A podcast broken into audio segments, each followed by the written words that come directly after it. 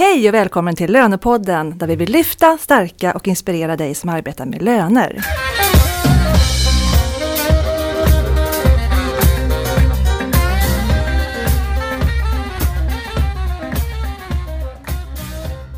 Jag heter Katarina Sand och jag jobbar på rekryteringsbyrån Vice Professionals. Där vi eh, huvudsakligen hyr ut lönekonsulter och rekryterar lönekompetens. Men nu vill vi mer än så och därför har vi startat den här lönepodden i samarbete med SRF-konsulterna och Knowit HRM. Det här är vårt tredje avsnitt och det kommer handla om olika typer av löneroller och hur man kan förflytta sig mellan de här lönerollerna. Med mig här i studion har jag två personer. Det är vår gäst Elisabeth Farving som är lönechef på SVT. Välkommen! Tack så mycket Katarina! Och Barbara Lidholt som är affärsområdeschef för löneområdet här på Vice Professionals. Välkommen! Halloj, hej! hej. Tack! Barbara, vi har ju valt det här. Det här är ett område där vi ständigt rör oss. Absolut! Vad är det som är, alltså vi, vi hyr ut de här lönekonsulterna och de förflyttar sig ju naturligt mellan olika typer av löneroller. Mm. Hur funkar det egentligen? Mm. Det är väldigt spännande faktiskt för det är ju en av anledningarna varför vi eh, faktiskt eh, har så pass mycket lönekonsulter uthyrda idag. Det är för att det är så många olika roller inom lön som vi jobbar med. Och det är det som har gjort att vi har verkligen lärt oss så mycket om området också. Att det är, lönerollen ser så otroligt olika ut och alla passar verkligen inte in i eh, alla löneroller. Och ju mer man har grävt i det här kompetensområdet så har man ju upptäckt att Vissa människor älskar outsourcing, andra älskar ensamrollen, andra tycker att det är jättespännande att jobba på stora löneavdelningar. Några sitter fortfarande och håller kvar vid mina och dina gubbar, vi ska göra så här. Så det är, det är väldigt roligt för oss att försöka passa in rätt person till rätt typ av arbete. Och det är mm. det vi gör hela dagarna. Mm. Och det, kan man, det är självklart för oss men det är absolut inte självklart för alla att man kan förflytta sig mellan olika löneroller. Elisabeth Farving, SVTs lönechef, där du har varit nu i två år. Ja, precis. Ja, Du har gjort en spännande löneresa. Kan inte du berätta lite vad du, vilken väg du har gått? Ja, jag har ju provat jättemånga olika roller. Eh, först så utbildade jag mig till lönespecialist på Iterum och eh, efter det hände det jättemycket roliga eh, saker och möjligheter som öppnades. Jag har bland annat jobbat kommunalt både på Värmdö kommun och på Stockholms kommun. Och sen har jag jobbat lite med outsourcing mm. också mm. som konsultchef. Mm. Och sen jobbar jag på SVT nu då. Så att jag har nog rört mig i många olika mm. världar i, i lönebranschen. Precis, och hur många år har du varit på, på varje ställe? Kan, har du någon, ja, du... ungefär två år. Det är inte så länge. Nej, det är inte så länge. Nej. Men uh, av olika skäl. Och, och, du har vågat eh, utmana dig Jag själv. har vågat mm. utmana mig. det är väldigt modigt Elisabeth. och jag önskar att fler vågade ja. det. Mm. Eh, för det finns så himla mycket att lära sig om man vågar ta steget och eh, vara lite modig och, mm. och Alltså, jag tänker, Rollerna ser ja, så precis. olika ut. Ja. Och, då, och verkligen mm. prova liksom, vad hör jag hemma och vilken mm. roll är det som liksom, jag brinner för. Man, man känner ju när man hittar rätt. Mm. Var passar jag in med min ja, person? Mm. Precis. Men har du haft något strategiskt tänk i din löneresa? Eh, egentligen inte. Jag följer mycket hjärtat faktiskt och de möjligheterna som har getts faktiskt. Eh, och eh, har varit öppen och lyhörd helt enkelt. Eh, och sen så tycker jag också att det är spännande att hela tiden utvecklas och liksom ja, också skapa nya relationer med människor. Sen är det naturligtvis tråkigt att tappa människor när man byter jobb ofta men man träffar också nya. Mm. Har det varit meriterande det du har, alltså har du, du började ju på Värmdö kommun som lönespecialist där. Ja precis, efter mm. utbildningen ja. Mm. Mm. Och sen gick du vidare till outsourcing på BTR accounting. Ja, precis. Och sen gick du till Stockholms stad. Ja, det stämmer. Där du var ja. enhetschef för Precis. en stor, för många. Hur många ja, var du chef för där? Det var 30, 30 löneadministratörer var jag chef över när jag började. Mm. Och sen organiserade vi om lite för det är lite ohållbart att ha så många. Mm. Och det var ju inte på så många år du kom, sen du hamnade som enhetschef. Precis. Mm. Jag hade ju chefserfarenhet innan jag började på Iterum så jag hade ju det med mig i bagaget. Men jag kan säga att Iterum, alltså själva utbildningen gjorde ändå att jag kunde ju snabbt liksom börja i lönebranschen som chef. Mm. Och sen då efter eh, Stockholms stad så gick du vidare till Hilton. Ja, då var jag ett tag hos en gammal arbetsgivare. Jag ursprungligen kommer jag från hotellbranschen så att då hamnade jag hos en gammal arbetsgivare. Hur kände du din lönekompetens då? Hur, hur, eh, för det var ju olika typer av roller du hade också i de här olika organisationerna. Absolut. Mm, hur höll du kvar den? Eh, lönekompetensen? Eh, ja, bra fråga. Nej, men, eh, när jag jobbade som lönespecialist så jobbade jag ju väldigt liksom här, alltså då jobbade jag ju med lön. Eh, men sen när jag gick till chefsroller så är det ju svårare att behålla den här detaljkunskapen. Men samtidigt är inte det min främsta uppgift då, utan då har man ju duktiga medarbetare som kan detaljerna. Och sen måste man ju finnas där och stötta och eh, se till att vi hittar svar och frågor på andra sätt, alltså att man är, hämtar in information. Så att, ja, jag är nog inte den bästa lönespecialisten idag. Eh, men jag kan väldigt mycket om olika organisationer och alltså jobba med lön i olika organisationer. Men det där är intressant tycker jag för att eh, det finns ju lite olika skolor i det där. Det finns ju, jag upplever i alla fall att fortfarande så tycker många löneadministratörer att ens chef ska vara egentligen duktigare än vad man själv är. Ja. Medan andra har förstått att det är bättre att de är en duktig ledare än att de kan detaljkunskaperna. Och där tycker jag att de gångerna som, som jag pratar med löneadministratörer att de är de vill gärna att ens chef verkligen ska kunna säga ja eller nej, även på detaljfrågorna. Och det är ju ett stort problem, för det är inte alla som liksom fortfarande mm. liksom vill jobba operativt när man har tagit sig till chefsledet. Mm. Nej, men jag vidhåller att eh, det finns så himla många duktiga lönemänniskor. Så att de behöver en duktig ledare istället som kan föra dem framåt. Och de här lönemänniskorna måste verkligen förstå hur mycket kompetens de sitter på och våga mera och liksom ha självförtroende. Ta lilla handväskan och gå ut och gå på en anställningsintervju. Det är helt gratis och kostar ingenting. Men, men kan mm. liksom öppna nya möjligheter och eh, faktiskt höja lönen också. Mm. Och jag tänker också att det kan vara bra för hela branschen, alltså hela yrkeskåren att om det är fler som vågar röra på sig mellan olika typer av organisationer så tar man med sig eh, erfarenheter från ett ställe till ett annat och det kan bli liksom, mm. det föds mervärden hela tiden och att man utvecklar sig själv och faktiskt kanske lönerollen också. Mm. Absolut. Och jag vill verkligen uppmana de här som är lite äldre gardet att faktiskt våga också. För jag anställer jättegärna någon som är närmare pensionsåldern faktiskt för att de har så mycket kunskap. Eh, och man vill ju ha en, en, en grupp där det finns både nybörjare och eh, äldre. Men när jag söker folk så, så får jag oftast bara liksom en viss grupp som söker. Det är sällan jag har fått någon i det äldre gardet som har sökt och det, det vill jag verkligen. Vad kan det bero på? Är man rädd att man inte har kompetens att det, som räcker till eller att det är en annan ja. typ av kompetens som behövs? Eller vad är det man är rädd för? Mina erfarenheter säger mig att dels är man lite rädd att ja, men kommer jag klara ett lönejobb på, hos en annan arbetsgivare? Jag kan, man kanske jobbar kommunalt till exempel och då kan man den världen och hur man jobbar med lön där. Eh, men jag skulle säga att då är man jättekompetent och klarar mycket väl av ett annat jobb också utanför den kommunala världen. Jag tror att det är nödvändigt, nödvändigt ja. att börja förflytta sig. För att om du sitter på samma ställe i tio år, då är det den kompetensen som du har, kommer inte att räknas inom kort. Det är det vi försöker säga till rätt mycket av folk som vi ändå träffar. Att du har jättemycket kompetens men du måste faktiskt förflytta dig, göra förflyttningen och våga byta arbete. Då har du också löneutvecklingen och då ser du också andra roller inom lön. För alla roller är inte som den som du har idag. Men du måste börja flytta dig emellanåt. Och jag tror att det, är lite, det hänger lite ihop med den här typen av grupp, att man är lite hängslen och livrem.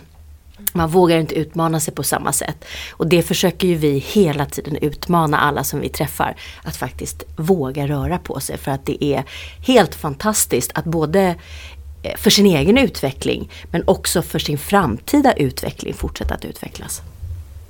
Mm. Eh, om du ser tillbaka på din resa Elisabeth, tycker du att du liksom har gjort, kan man säga, gjort saker i rätt ordning? Eller skulle du ha tagit liksom eh, outsourcingen lite tidigare? Eller förstår du vad jag menar? Du, känner du att du har det din... finns ingen rätt det, ordning. Det finns ingen rätt utan ordning. det finns Nej. bara rätt möjligheter. Ja, bra. Och att man mm. ska våga ta dem. Eh, då kan man utvecklas. Och att man vågar prova helt enkelt. Jag tycker man ska prova outsourcing, jag tycker man ska prova att jobba på en stor löneavdelning såväl mm. som en liten. Mm. Eh, och det är det som gör kanske också att man blir, kan bli chef en dag, om man vill det. Det finns ju jättemånga duktiga lönemedarbetare där ute som jag har sett haft jättebra chefsegenskaper. Men för att man ska komma dit så måste man också våga byta jobb då för att komma vidare. Jag tror att det är den där nyfikenheten också som vi är lite ute efter att man förstår att det finns någonting annat där ute än det man ser idag. Eh, och att det faktiskt lönar sig att göra de här bytena. Och sen så tror jag att man ska vara duktig på att faktiskt göra någon typ av bokslut kring sig själv. Och det tycker jag att man ska göra vart femte år. Fråga sig själv, vad är det jag egentligen är bra på? Var passar jag in någonstans? Vad tycker jag är roligt varje dag? Och sen att man faktiskt också försöker byta jobb när man inte är trött på det man har och gå ifrån utan faktiskt gå till någonting. Och det är jätte, jätteviktig information faktiskt. Att göra det när man fortfarande känner att man, är, att man är stark och att man mår bra i den rollen man har. Så att man inte gör det i den här nedåtgående trenden, att man går ifrån någonting för då blir det svårare, tror jag. Nu sitter vi, vi jobbar ju i Stockholmsområdet och där finns det ju en mängd olika, alltså det finns många möjligheter och många olika typer av löneroller att söka. Men om man sitter ute ja, inte, ja, i mindre städer mm. där det inte finns lika mycket att välja mellan. Hur kan man där eh, Ut, utvecklas? utvecklas? Ja. Mm. Ja, den är ju svårare såklart för det är, arbetstillfällena finns ju inte precis överallt. Däremot så tänker jag i det läget att även om man har varit på ett, eh, ett bolag i en mindre ort så kommer det ske någon typ av förändringsresa även på lön. Och då vill jag hellre att man är den personen som sträcker upp handen och säger jag vill vara med på det nya. Därför att det är ju åt det nya det går oavsett om du sitter i en gammal, i en gammal position eller en mindre stad. Att man hela tiden försöker utveckla den här typen av roll som man har. Och att man inte sitter och säger så nej men det här det funkar bra, det, gjorde, det har jag gjort i fem år. Utan jag behöver titta på vad är det som kommer faktiskt. Mm. Och där kanske en, en idé skulle kunna vara att man startar nätverk ja. med de som har, jobbar i andra löneroller i kringliggande städer och träffa dem och utbyta ja, det erfarenheter. Mycket, det finns mycket man kan göra liksom, för att utveckla sig. Mm. Mycket nya system som mm. kommer in, implementationsresor. Allt det ställer ju krav på medarbetarna att de ska vara med på den utveckling som sker. Och där tror jag att eh, man måste faktiskt eh, ta sig själv i kragen ibland och säga så här, jag, jag vill vara med på det här för jag förstår att det är bra för mig. Utmaningen då med att byta löneroll? Elisabeth, som har varit där. Utmaningen är att man är ofta ny på jobbet. ja. eh, utmaningen är ju också att lära sig en helt ny organisation och hur den fungerar såklart. För det, det skiljer sig väldigt mycket åt olika system. Absolut, olika jag tycker kanske inte att systemen är en jättestor utmaning. Alltså, de har ändå ganska samma funktion, ett lönesystem är ett lönesystem. Utan det är ju mer att förstå organisationen som man kommer till. Och där måste man ju vara öppen och nyfiken, säger jag. Och verkligen försöka skapa nya kontakter ganska fort. Det är ju en nyckel också. Eh, och för mig då så har det ju varit att lära känna nya medarbetare.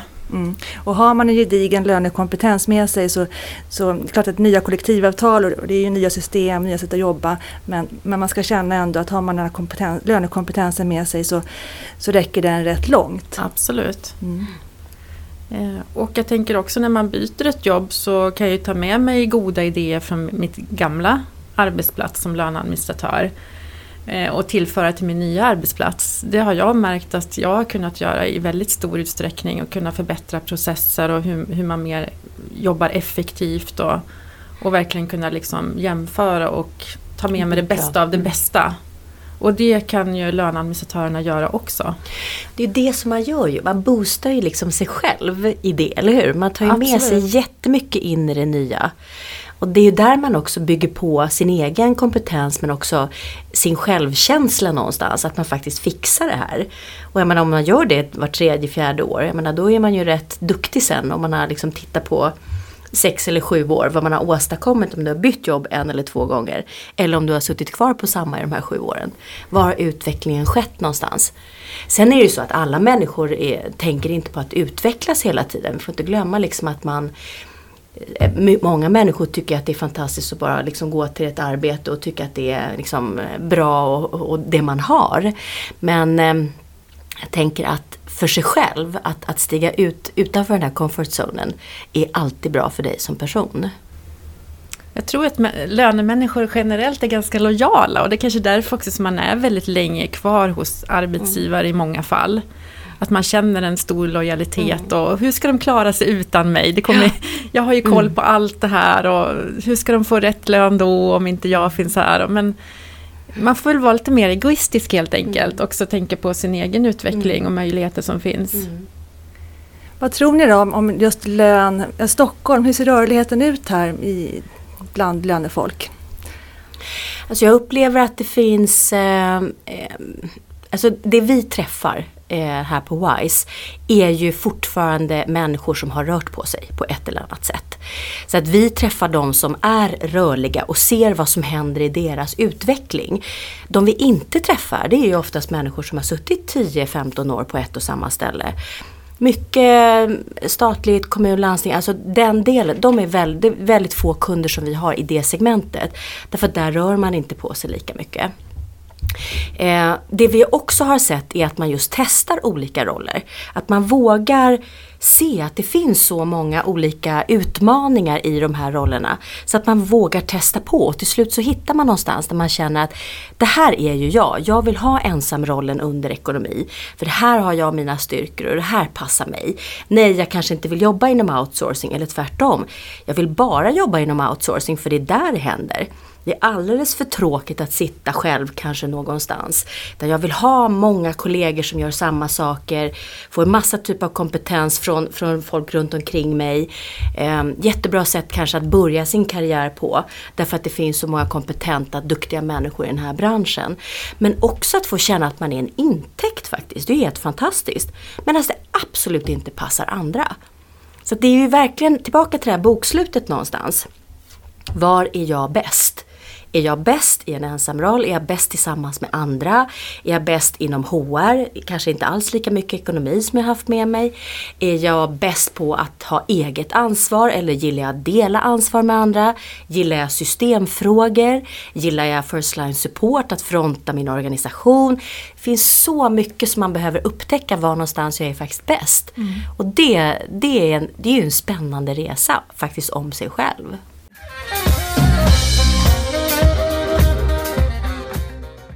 Men sen har vi också det här med att lönerollen är ju inne i en häftig förändringsresa just nu. Robotiseringen, digitaliseringen, det papperslösa kontoret. Det är mycket som händer på lön. Ja, och Så alla har verkligen inte hängt med. Nej. Nej. Några har inte hängt med och Nej. några ligger långt framme. Och, så det är många olika stadier här. Mm.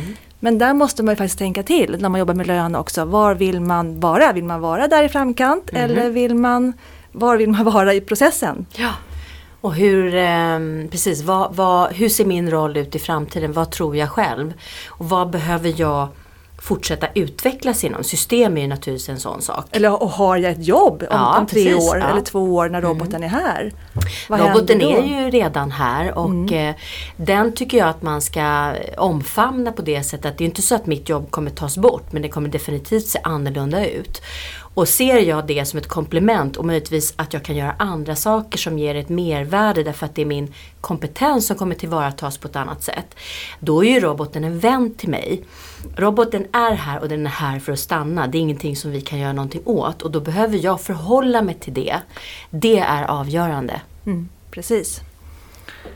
Jag håller med där. att eh, robotarna behöver ju oss för det är vi som ska programmera den och tala om vad och hur och när den ska göra någonting. Mm. Eh, så den kräver ju ändå oss människor. Mm. Det gäller ju att bejaka den här tekniska ja, utvecklingen. Ja. Men, men, vi, vi måste ju vara öppna för att ta emot det och också lära oss mer om teknik och sådana saker. Jag märker ett jättestort behov av, av teknikkunskaper. Jag får lära mig nytt om IT och teknik och program varje dag i mitt mm. jobb. Mm. Och det är därför det är så bra också att en av de här YH-skolorna i Terum har tagit fram en ny utbildning nu också som är både, både lön men också mot systemsidan och fått igenom den. Mm. Så har man, om man, det finns ju mycket, alltså man kan stanna kvar på en arbetsplats, en större arbetsplats och rollen kan förändras där. också. Så man behöver egentligen inte byta roll. För, man ska inte byta för sakens skull utan man ska se möjligheterna där man är också och haka på. Självklart. Mm. Självklart. Jag tycker ett tips är att, att fler behöver våga gå från löneadministratör till systemförvaltare. Eh, för det är ju en bristvara. Mm, det är det. Jag vet inte hur det är ute i landet men i Stockholm det är jättesvårt att få tag på Mm. systemförvaltare. Mm. Och ehm, har man bra erfarenhet som löneadministratör så, så kan man ju utvecklas jättemycket i en systemförvaltarroll. Sen tänker jag också att eh, just kunskap kring Excel och liknande som alla behöver egentligen eh, Ehm, är väldigt, väldigt viktig. Nu hör vi många av våra kunder som säger att eh, löneadministratörerna är det, det finns en, en lucka där. De borde bli bättre för det är verkligen ett av de systemen som, som man jobbar specifikt dagligdags med och eh, eh, man behöver bli bättre helt enkelt. Också det här med support blir, alltså blir större och större. Att kunna ge support till andra, att kunna stå och hålla en liten utbildning för några användare. Att våga liksom ja, hålla, Utbilda. utbilda Mm. inför grupp. Mm. Och sen också närma sig ekonomi, närma Mm. sig HR. Precis. Som pratar olika språk men att försöka liksom hitta samarbeten över avdelningsgränserna. Kanske ta sig in i ledningsgruppen så att man kan göra Mm. mycket för att förflytta löneavdelningen också. Ja. Det kan vi tänka på när man söker nytt jobb. Att, ja, men har jag jobbat hur, nu till exempel att jag tillhör ekonomi. Då kan det vara bra att söka ett jobb där man tillhör HR nästa gång så att man får en bredd. Att man både har varit liksom nära ekonomi och sen HR. Det tror jag är ett tips. Just det, och försöka hitta bryggorna där Ja. till de andra avdelningarna så att man inte hamnar under eller bredvid utan tillsammans med. Och det är ju faktiskt en sak som alltid är, det är alltid svårt att byta jobb. Men det som händer varje gång är att du får en personlig utveckling oavsett om det är svårt eller mindre svårt. Det kan man aldrig stryka, det är, liksom, det är helt avgörande. Men dåliga erfarenheter blir ju bra erfarenheter. Man har lärt sig någonting på vägen. Mm, så är det ju. Plus att en av de grejerna som jag verkligen skulle vilja om man nu uppmanas att gå på intervju så är det att ställa detaljfrågor. Ställ detaljfrågor. Hur jobbar ni med det här? Hur ser det ut? Hur ser en vanlig vardag ut? Sen tycker jag också faktiskt att man som kandidat eh, kan fråga efter referenser. Jättebra hörni. Stort tack för er medverkan Elisabeth och Barbara. Tack så mycket. Tack så mycket. Gå gärna in och kommentera det här avsnittet på vår Facebook-sida Lönepodden. Du kan också skicka ett mejl till mig på info.lonopodden.se. Nästa avsnitt kommer ut den 25 april och då har vi en ny spännande gäst här i studion. Missa inte det. Lönepodden produceras av Helst Kommunikation. Vi hörs igen och tack för att du har lyssnat.